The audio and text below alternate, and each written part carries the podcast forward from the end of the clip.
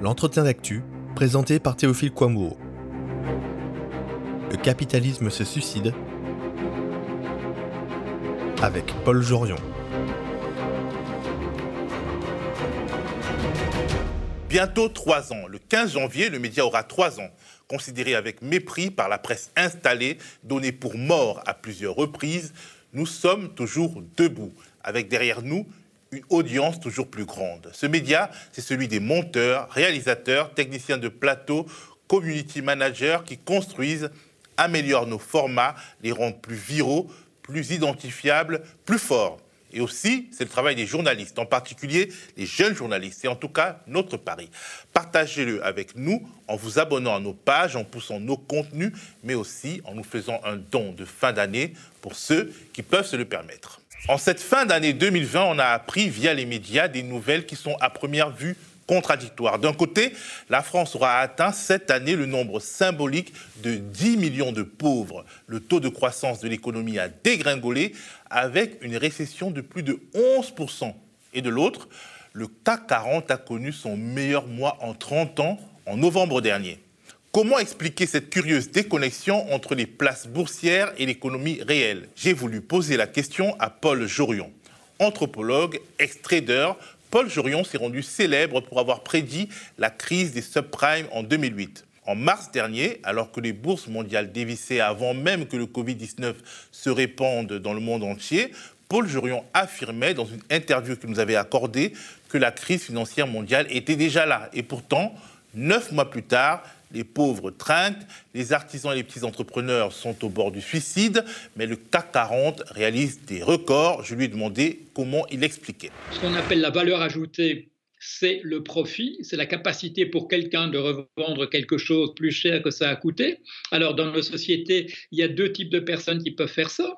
C'est la personne qui a une entreprise et qui regarde les coûts de ce que ça a coûté de produire un service ou de produire une marchandise et qui revend plus cher que ça. Il y a un profit qui apparaît là. Alors il peut y avoir ce qu'on appelle un marché secondaire, c'est des gens qui achètent aux entreprises et qui revendent. Ce sont des marchands qui revendent plus cher. Voilà. Alors, on a des profits. Ces profits, ils sont à un certain endroit. Ces profits, ils peuvent servir en fait de pouvoir d'achat. Des gens qui viennent de faire du profit, les marchands et les détenteurs d'entreprises, ceux qui sont détenteurs ou détentrices d'une entreprise. Mais la plupart des gens sont des travailleurs. Ils travaillent. Donc, il faut que, d'une certaine manière, ces profits qui ont été faits par les gens qui peuvent faire du profit se retrouvent entre les mains des gens qui, eux, travaillent. Il faut qu'on les emploie. Alors, dans une situation comme celle de la Covid-19, on a vu, on n'emploie plus les gens. Alors, il y a une autre source possible pour le pouvoir d'achat, c'est les interventions de l'État, comme le RSA. Mais pour cela, il faut que l'État intervienne, et il intervient dans la plupart des pays, sous la forme de chômage partiel, etc. Mais il faut que les entreprises comprennent davantage que pour qu'on puisse acheter les produits et les services qui ont été produits, il faut que d'une certaine manière, ceux qui font les profits, les marchands et ceux qui dirigent les entreprises, en fait, se déleste d'une partie de cet argent-là pour qu'il puisse se retrouver comme salaire, pour qu'il puisse servir de pouvoir d'achat. Alors, dans une société comme la nôtre, quand le travail s'arrête, eh bien, immédiatement, il faut que ce soit l'autre source possible qui intervienne, l'État, et ça se fait avec retard et sous forme partielle, comme le dit l'expression partielle, dans chômage partiel. Donc, le mécanisme n'est pas tout à fait au point. L'autre chose, le fait que la bourse aille si bien, c'est un paradoxe, et c'est un paradoxe dû à un problème, à une question purement technique. C'est artificiel, c'est purement artificiel, mais ce que ça révèle, c'est le fait que le capitalisme est en train de se gripper complètement, qu'il est en train de s'effondrer. Pourquoi ? Parce que l'augmentation du prix des actions est liée en fait à ces injections massives d'argent par les banques centrales qui restent calées dans les banques, qui restent calées dans les entreprises et qui ne se retrouvent pas sous forme de pouvoir d'achat. Pour résumer, la réaction des banques centrales qui ont volé au secours des places financières via ce qu'on appelle le quantitative easing et qu'on peut illustrer certes un peu grossièrement en prenant l'image de la planche à billets a été plus forte que les actions des États destinées à soutenir le pouvoir d'achat du grand nombre de personnes dont les revenus ont baissé ou disparu en raison des mesures de lutte contre la pandémie. À première vue, le monde de la finance est le gagnant de cette période de turbulence si on le compare à celui de l'économie dite réelle. Pourquoi Paul Jorion persiste-t-il donc à n'y voir artifice et à penser que le capitalisme va se cracher. Le prix des actions dépend d'une certaine manière des taux d'intérêt. Et comme vous le savez, les taux d'intérêt sont très très bas. Pourquoi est-ce qu'ils sont très très bas? Parce qu'il y a plus d'argent dans le système que le système ne peut absorber. Il faudrait qu'ils se retrouvent dans les mains des travailleurs, mais ça, on le voit bien, ça ne se fait pas. Alors, qu'est-ce qui se passe? On a des taux d'intérêt négatifs, et vous savez bien, le système capitaliste, il dépend des rentiers. Ou des capitalistes, c'est l'autre mot, c'est-à-dire des gens qui touchent des taux d'intérêt. Quand il n'y a pas de taux d'intérêt, quand il n'y a pas d'intérêt qui sont versés, le système commence à se dégrader. Et ce qui se passe aussi, en parallèle, c'est que le prix des actions va augmenter. Paul Jorion nous explique pourquoi, dans ces conditions spécifiques, le prix des actions monte et pourquoi ce gonflement est en réalité une sorte d'illusion d'optique. Tout tourne autour de la manière dont est calculée justement la valeur d'une action. Une action dans une entreprise étant une sorte d'anticipation de sa rentabilité future. Paul Jorion nous explique comment la valeur d'une action est calculée en temps normal, c'est-à-dire quand les taux d'intérêt sont intéressants, mais il nous explique aussi comment la valeur de la même action est calculée dans des moments comme ceux que nous vivons. Le prix d'une action, c'est tous les dividendes qui vont venir, qu'on peut additionner, et ça représentera en gros la valeur de l'action. Elle va me donner 5 € l'année prochaine, 5 € dans 2 ans, 5 € dans 3 ans. Et quand on fait le calcul, on escompte ces sommes, ces 5 € de chaque année. C'est-à-dire que le 5 € de l'année prochaine, on le calculera à 4,80. Celui de 5 € dans 2 ans, on le calculera à 3,70 et on va additionner comme ça. Et quand on arrive à 10 ans ou 20 ans, il n'y a plus de calcul à faire parce que ça se résume à des centimes. Bon, alors une fois qu'on a compris ça et que maintenant on sait que les taux d'intérêt sont négatifs, quand tu fais le même calcul, l'argent, les 5 € dans un an, en réalité, ils valent 6 €. Le 5 € dans 2 ans, ils valent 7 €. Pourquoi? Parce que si tu mets ton argent maintenant, si tu mets les 100 € maintenant à la banque, l'année prochaine, ils auront perdu la valeur parce qu'il y a un taux d'intérêt négatif. Ils ne vaudront plus que 97 ou 96, etc.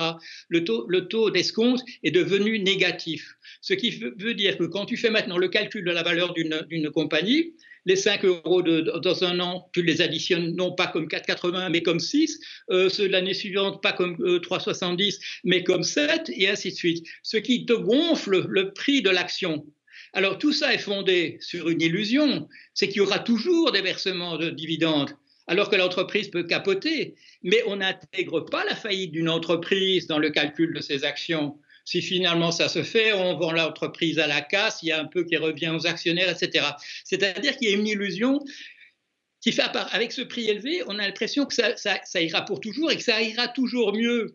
Alors que l'économie nous montre qu'on est en train de capoter entièrement. Et ça, donc, c'est quand je dis que c'est un symptôme du capitalisme en train de s'effondrer, c'est exactement ça. C'est ça. Ce capitalisme, à partir du moment où il y a des taux d'intérêt qui sont négatifs, le rentier, il est assassiné, c'est l'euthanasie du rentier, comme disait Keynes, et le prix des actions devient n'importe quoi, ça ne représente plus rien de la réalité, de la véritable valeur des entreprises. Cette idée des actions en bourse comme étant un baromètre de l'économie, ça ne marche que quand l'économie marche, que quand les taux d'intérêt sont positifs, mais pas du tout quand le système est en train de capoter entièrement. Alors qu'est-ce qu'on voit dans des situations comme celle-là? Eh bien, l'État est obligé d'intervenir. Le pouvoir d'achat est de plus en plus, par le RSA, par d'autres biais, c'est de plus en plus des interventions de l'État. Mais ce qu'il faut voir aussi, c'est que ça ne coûte plus rien à l'État de le faire. L'État peut emprunter et comme il ne paye pas d'intérêt là-dessus, au contraire, quand on émet une obligation maintenant à taux d'intérêt négatif, ça rapporte plutôt que ça ne coûte. Par conséquent, il y a une nationalisation de fait de l'économie qui se passe, il ne faut surtout pas le dire à ceux qui dirigent l'économie, qui est en train de se faire automatiquement à cause de cette histoire de taux d'intérêt négatifs et qui sont dus au fait que les injections d'argent par les banques n'arrivent pas là où elles devraient aller, c'est-à-dire aux travailleurs et aux travailleuses et aux consommateurs. C'est parce que l'économie ne joue plus le jeu. Elle croit qu'on peut faire fonctionner une économie entièrement avec des achats de luxe de ceux qui font véritablement le profit sans qu'il y ait transvasement de ces profits, de ces bénéfices vers la population. Alors, si on comprenait ça au niveau de ceux qui nous dirigent à ce moment-là, ils pourraient essayer de redresser la barre. Mais ce n'est pas dans leur tempérament de manière générale et je ne crois pas que ça va se passer. En gros, la thèse de Jorion serait que les capitalistes, les rentiers, les tenants du système système économique actuel sont en train de tuer la poule aux œufs d'or, c'est-à-dire la société de consommation qui les a fait rois parce qu'ils se refusent à faire circuler l'argent. La rapacité des acteurs capitalistes aurait-elle déjà commencé à tuer le capitalisme, remettant de fait les États au centre du jeu ? Pour le moment, ceux qui se vendent entre eux des actions à des prix excessifs, ils ont l'air de faire des profits. Mais c'est un jeu de chaises musicales. Celui qui se retrouvera avec des actions qui du jour au lendemain ne vendra plus rien, on l'a déjà vu à d'autres occasions, c'est celui-là qui va ramasser, qui va tout ramasser. Donc c'est une patate chaude qu'on est en train maintenant envoyer de l'un à l'autre. Est-ce que les rentiers tirent mieux leur épingle du jeu que les travailleurs aujourd'hui, en décembre 2020 ? Non, pour le moment, ce sont les rentiers qui... pour le moment, ce sont les rentiers qui payent essentiellement, parce que ça ne rapporte plus. Il y a un truc qu'on appelle les junk bonds aux États-Unis, voilà, on appelait ça les obligations pourries. Normalement, sur ça, sur des entreprises qui étaient un peu menacées, ça rapportait du 12, du 15%. Maintenant, c'est tombé à du 3 ou du 4%. Non, le rentier est véritablement en train d'être assassiné. On le comprend bien, un taux négatif, c'est-à-dire qu'il perd de l'argent tous les jours.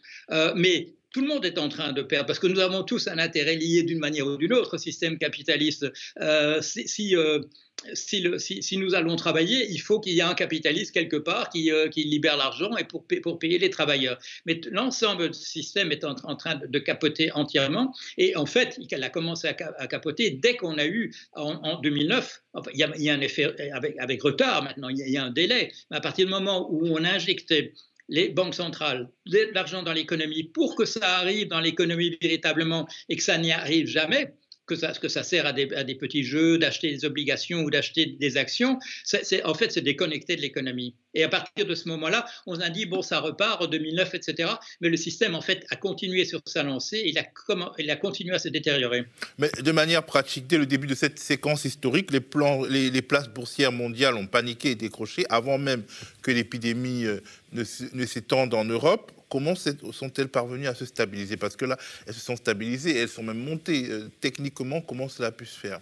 C'est l'argent qu'ont injecté les banques centrales pour justement essayer de parer la crise elle-même. Mais l'envoyer sur les marchés financiers, ce n'est pas l'endroit. C'est dans le RSA qu'il faut le mettre, c'est dans le chômage partiel, parce que c'est là qu'il y a le pouvoir d'achat. C'est quand les gens achètent des marchandises et des services que l'économie peut véritablement fonctionner. Quand les banques centrales ont distribué de l'argent à partir de 2009, il n'y a que 40% de cet argent-là qui s'est retrouvé dans l'économie. Les 60 autres % ont servi uniquement à alimenter de la spéculation entre les banques elles-mêmes. Donc, quelque part, on peut avoir l'impression que le capitalisme, disons les grandes entreprises cotées, sont en train de gagner la partie, mais ce que vous expliquez, c'est que c'est un gain qui est provisoire et qui se terminera en défaite. C'est une illusion, c'est un artefact, comme on dit, c'est un truc artificiel, c'est la simple transmission de ces taux d'intérêt négatifs à l'intérieur du mécanisme traditionnel de valorisation, de calcul de la valeur d'une action. Mais c'est déconnecté de toute réalité. Mais demain, imaginons que la crise survient, qu'elle est profonde. Est-ce qu'on peut considérer que quelque part, les entités les mieux organisées, c'est-à-dire les grandes entreprises cotées en bourse, seront les leviers sur lesquels les États vont s'appuyer pour faire relancer la machine, là où les États ne peuvent pas aider individuellement les petits commerçants, les petits entrepreneurs, et que d'une manière ou d'une autre, les grandes entreprises seront les gagnantes de la stabilisation post-Covid. Oui, mais comme je le disais, il y a quelque chose qui est en train de se passer au niveau du capitalisme et au niveau des États. Plus les taux d'intérêt sont négatifs, plus les banques centrales vont injecter de l'argent qui n'arrivera pas véritablement à devenir du pouvoir d'achat, plus il sera simple pour les États de simplement emprunter en sachant qu'il ne faudra pas rembourser ça tout de suite et que ça ne débouchera pas sur des versements d'intérêts puisque ça ne coûte plus rien. C'est-à-dire que le glissement qui est en train de se faire parmi les employeurs, parmi ceux qui donnent de l'argent aux gens, il y a un déplacement, et il s'est déjà amorcé à partir de 2009, la fonctionnalisation dans la plupart d'entre nous, sous la forme d'aide au chômage, sous la forme d'aide à ceci ou cela. Pour le moment, les petits commerçants, ils sont portés à bout de bras par l'État, il faut bien le dire. Et pendant ce basculement, ça coûte de moins en moins cher à l'État de prendre la place de ces grandes entreprises. Et ces grandes entreprises, il faut s'en souvenir, elles nous ont toujours... Elles nous ont toujours roulé par du chômage à l'emploi en disant si vous nous donnez 10 milliards ici ou si vous nous donnez 20 milliards là, on va créer des emplois avec des équations du MEDEF qui disaient ça va représenter 1 million d'emplois, etc. Nous, les travailleurs, il y a longtemps qu'on n'y croit plus, mais les États continuent d'y croire. Et maintenant, on a de moins en moins besoin de ça. Dans cette part de l'argent qui va, de la richesse nationale qui va venir simplement de l'État vers les gens, elle est en train d'augmenter. Il y a une nationalisation de fait. Et je dois dire, mon collègue belge Bruno Colman, qui est un libéral, même un ultra-libéral, à partir de 2009, il l'a dit, il a alerté mon attention là-dessus. Il a dit, il y a une nationalisation qui est en train de se faire en sous-main, en coulisses. Il a tiré mon attention là-dessus, mais il a raison. Et dans une crise comme celle-ci, ça apparaît vraiment en lumière. Si la thèse du grand retour des États se confirme, est-elle forcément une bonne nouvelle dans nos pays où les élites économiques et la classe politique se mêlent au point où l'historien Emmanuel Todd parle d'aristocratie stato-financière? Pour être clair, si Bernard Arnault tombe, n'est-on pas quasiment certain qu'Emmanuel Macron l'aidera à se relever avant toute autre considération? L'enjeu donc post-Covid, l'enjeu politique et économique post-Covid, c'est qui va contrôler les États? Est-ce que ce seront les oligarchies préexistantes qui vont se ressaisir des États pour récupérer ce qu'elles ont perdu? Ou alors est-ce que ce sont les peuples qui, d'une manière ou d'une autre, vont contrôler l'État? C'est ce que vous essayez de dire. Oui, là c'est... Voilà, ça c'était à nous de décider aussi, parce qu'effectivement, quand il s'agit de définir le type de système dans lequel nous sommes, c'est effectivement une démocratie de type classique, mais avec une dominante d'oligarchie, des grandes fortunes. Mais les grandes fortunes, je l'ai rappelé, leur pouvoir, c'est le chantage à l'emploi. En disant, si vous ajoutez tel impôt, si vous réintroduisez un impôt sur les grandes fortunes, je pars ailleurs, je vais... C'est de plus en plus difficile pour ces gens de dire je vais ailleurs. Où est-ce qu'ils vont aller ? Où est-ce qu'ils vont aller véritablement ? Et la seule possibilité qu'il y a pour eux, c'est véritablement de reproduire du pouvoir d'achat dans la population. Jusqu'ici, on a essayé de jouer, on a essayé de remplacer le pouvoir d'achat de la population ordinaire par les biens de luxe et des choses de cet ordre-là. Et ça, on a vu entre 2009 et maintenant, c'est tout à fait massif.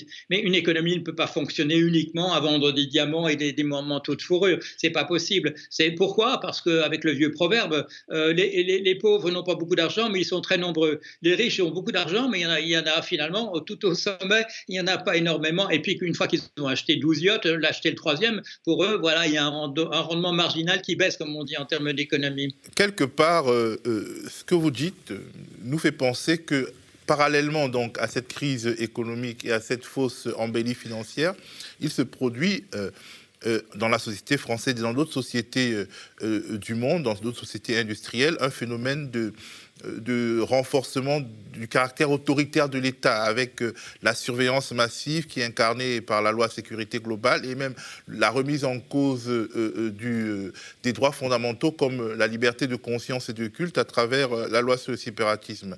Et si demain, donc, l'État est le grand gagnant, les États sont les grands gagnants de cette séquence historique, et que ces États sont dans les mains de ceux qui, par ailleurs, sont les alliés historiques, les alliés de classe du grand capitalisme, est-ce qu'on n'aura pas gagné quelque chose dans le fond? C'est-à-dire qu'en fait, on voit quel est le système qui marche dans le cadre de la Covid en ce moment ? C'est le système chinois. Et en fait, ce qu'on voit, c'est qu'on va vers une... Ça échappe à personne. Et en fait, de fait, le mouvement de fond, c'est que l'ensemble des pays, s'ils veulent survivre, sont en train de glisser vers quelque chose d'une organisation efficace comme celle à la chinoise. Et comme on le sait aussi, la Chine, d'une certaine manière, c'est la chose qui se rapproche le plus aujourd'hui du socialisme tel que John Maynard Keynes le proposait. Mais c'est aussi un système assez dur vis-à-vis de ses citoyens, avec justement une surveillance, avec des excès ici et là, dans la manière dont on gère les affaires. avec une, je dirais, une mise entre parenthèses, partielle au moins, du droit de l'individu à dire « moi je auquel on laisse beaucoup de place chez nous, mais le danger là, bien entendu, c'est de respecter un système qui ne nous transformerait pas purement et simplement en une société comme une société de termites ou une société de fourmis. Mais je dirais qu'il y a une convergence, de fait, pas visible en surface chez nous, visible tout à fait en surface en Chine, vers un système qui fonctionne. Et ça, on pourrait dire que c'est un peu la pression qu'exercent toujours les choses telles qu'elles sont sur les modèles ou sur les inventions qu'on fait, sur les idéologies, pour aller vers quelque chose qui fonctionne. Pourquoi? Parce que les gens, sinon, ils descendent dans la rue et on ne peut pas garder les gens dans la rue indéfiniment en train de, voilà, en train de protester, de casser éventuellement des choses et ainsi de suite. Vous dites que, d'un point de vue économique, la Chine ressemble à une idée du socialisme keynésien, tout en étant un pays autoritaire.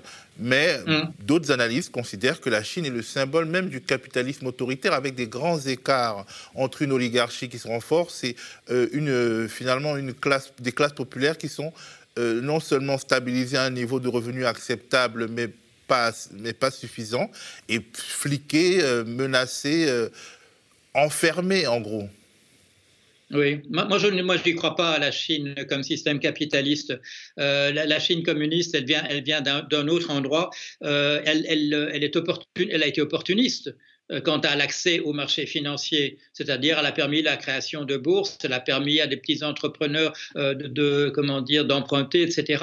Mais c'est un système capitaliste sous haute surveillance à l'intérieur de Chine. Et je ne veux pas dire surveillance comme vis-à-vis des Ouïghours dans la province très, très orientale de la Chine. Non, pourquoi est-ce que quand on nous dit il y a une très grande crise du logement en Chine, le marché de l'immobilier en Chine va dégringoler, la bourse de Shanghai va tomber à zéro, etc. Et la semaine suivante, il ne se passe rien du tout. On a vu ça des dizaines de fois ces années récentes. Pourquoi? Parce que c'est un parti communiste qui dirige et qui, la semaine suivante, il ferme la bourse de Shanghai. Et si les petits spéculateurs perdent de l'argent, ça ne fait ni chaud ni froid. C'est un système qui, parce qu'il est autoritaire, réagit au quart de tour à des problèmes économiques. Je ne vous cache pas qu'à ce stade de cet entretien avec Paul Jorion, j'ai été très déstabilisé devant ce qui ressemble à un éloge du modèle chinois, même s'il s'en défend. Face à la crise environnementale, à un probable effondrement économique, aux crises sanitaires d'aujourd'hui et de demain, à la compétition entre nations, peut-on finalement considérer que l'efficacité supposée est préférable à la liberté, aux libertés publiques, ce qui va naître sur les cendres du capitalisme néolibéral, s'il finit par s'effondrer, sera-t-il fatalement des autoritarismes étatiques, des systèmes centralisés et peu soucieux des libertés individuelles? Continuons le débat dans les commentaires. Le média est indépendant des puissances financières et n'existe que grâce à vos dons. Soutenez-nous sur lemediatv.fr. Et pour ne rien rater de nos contenus, abonnez-vous à nos podcasts.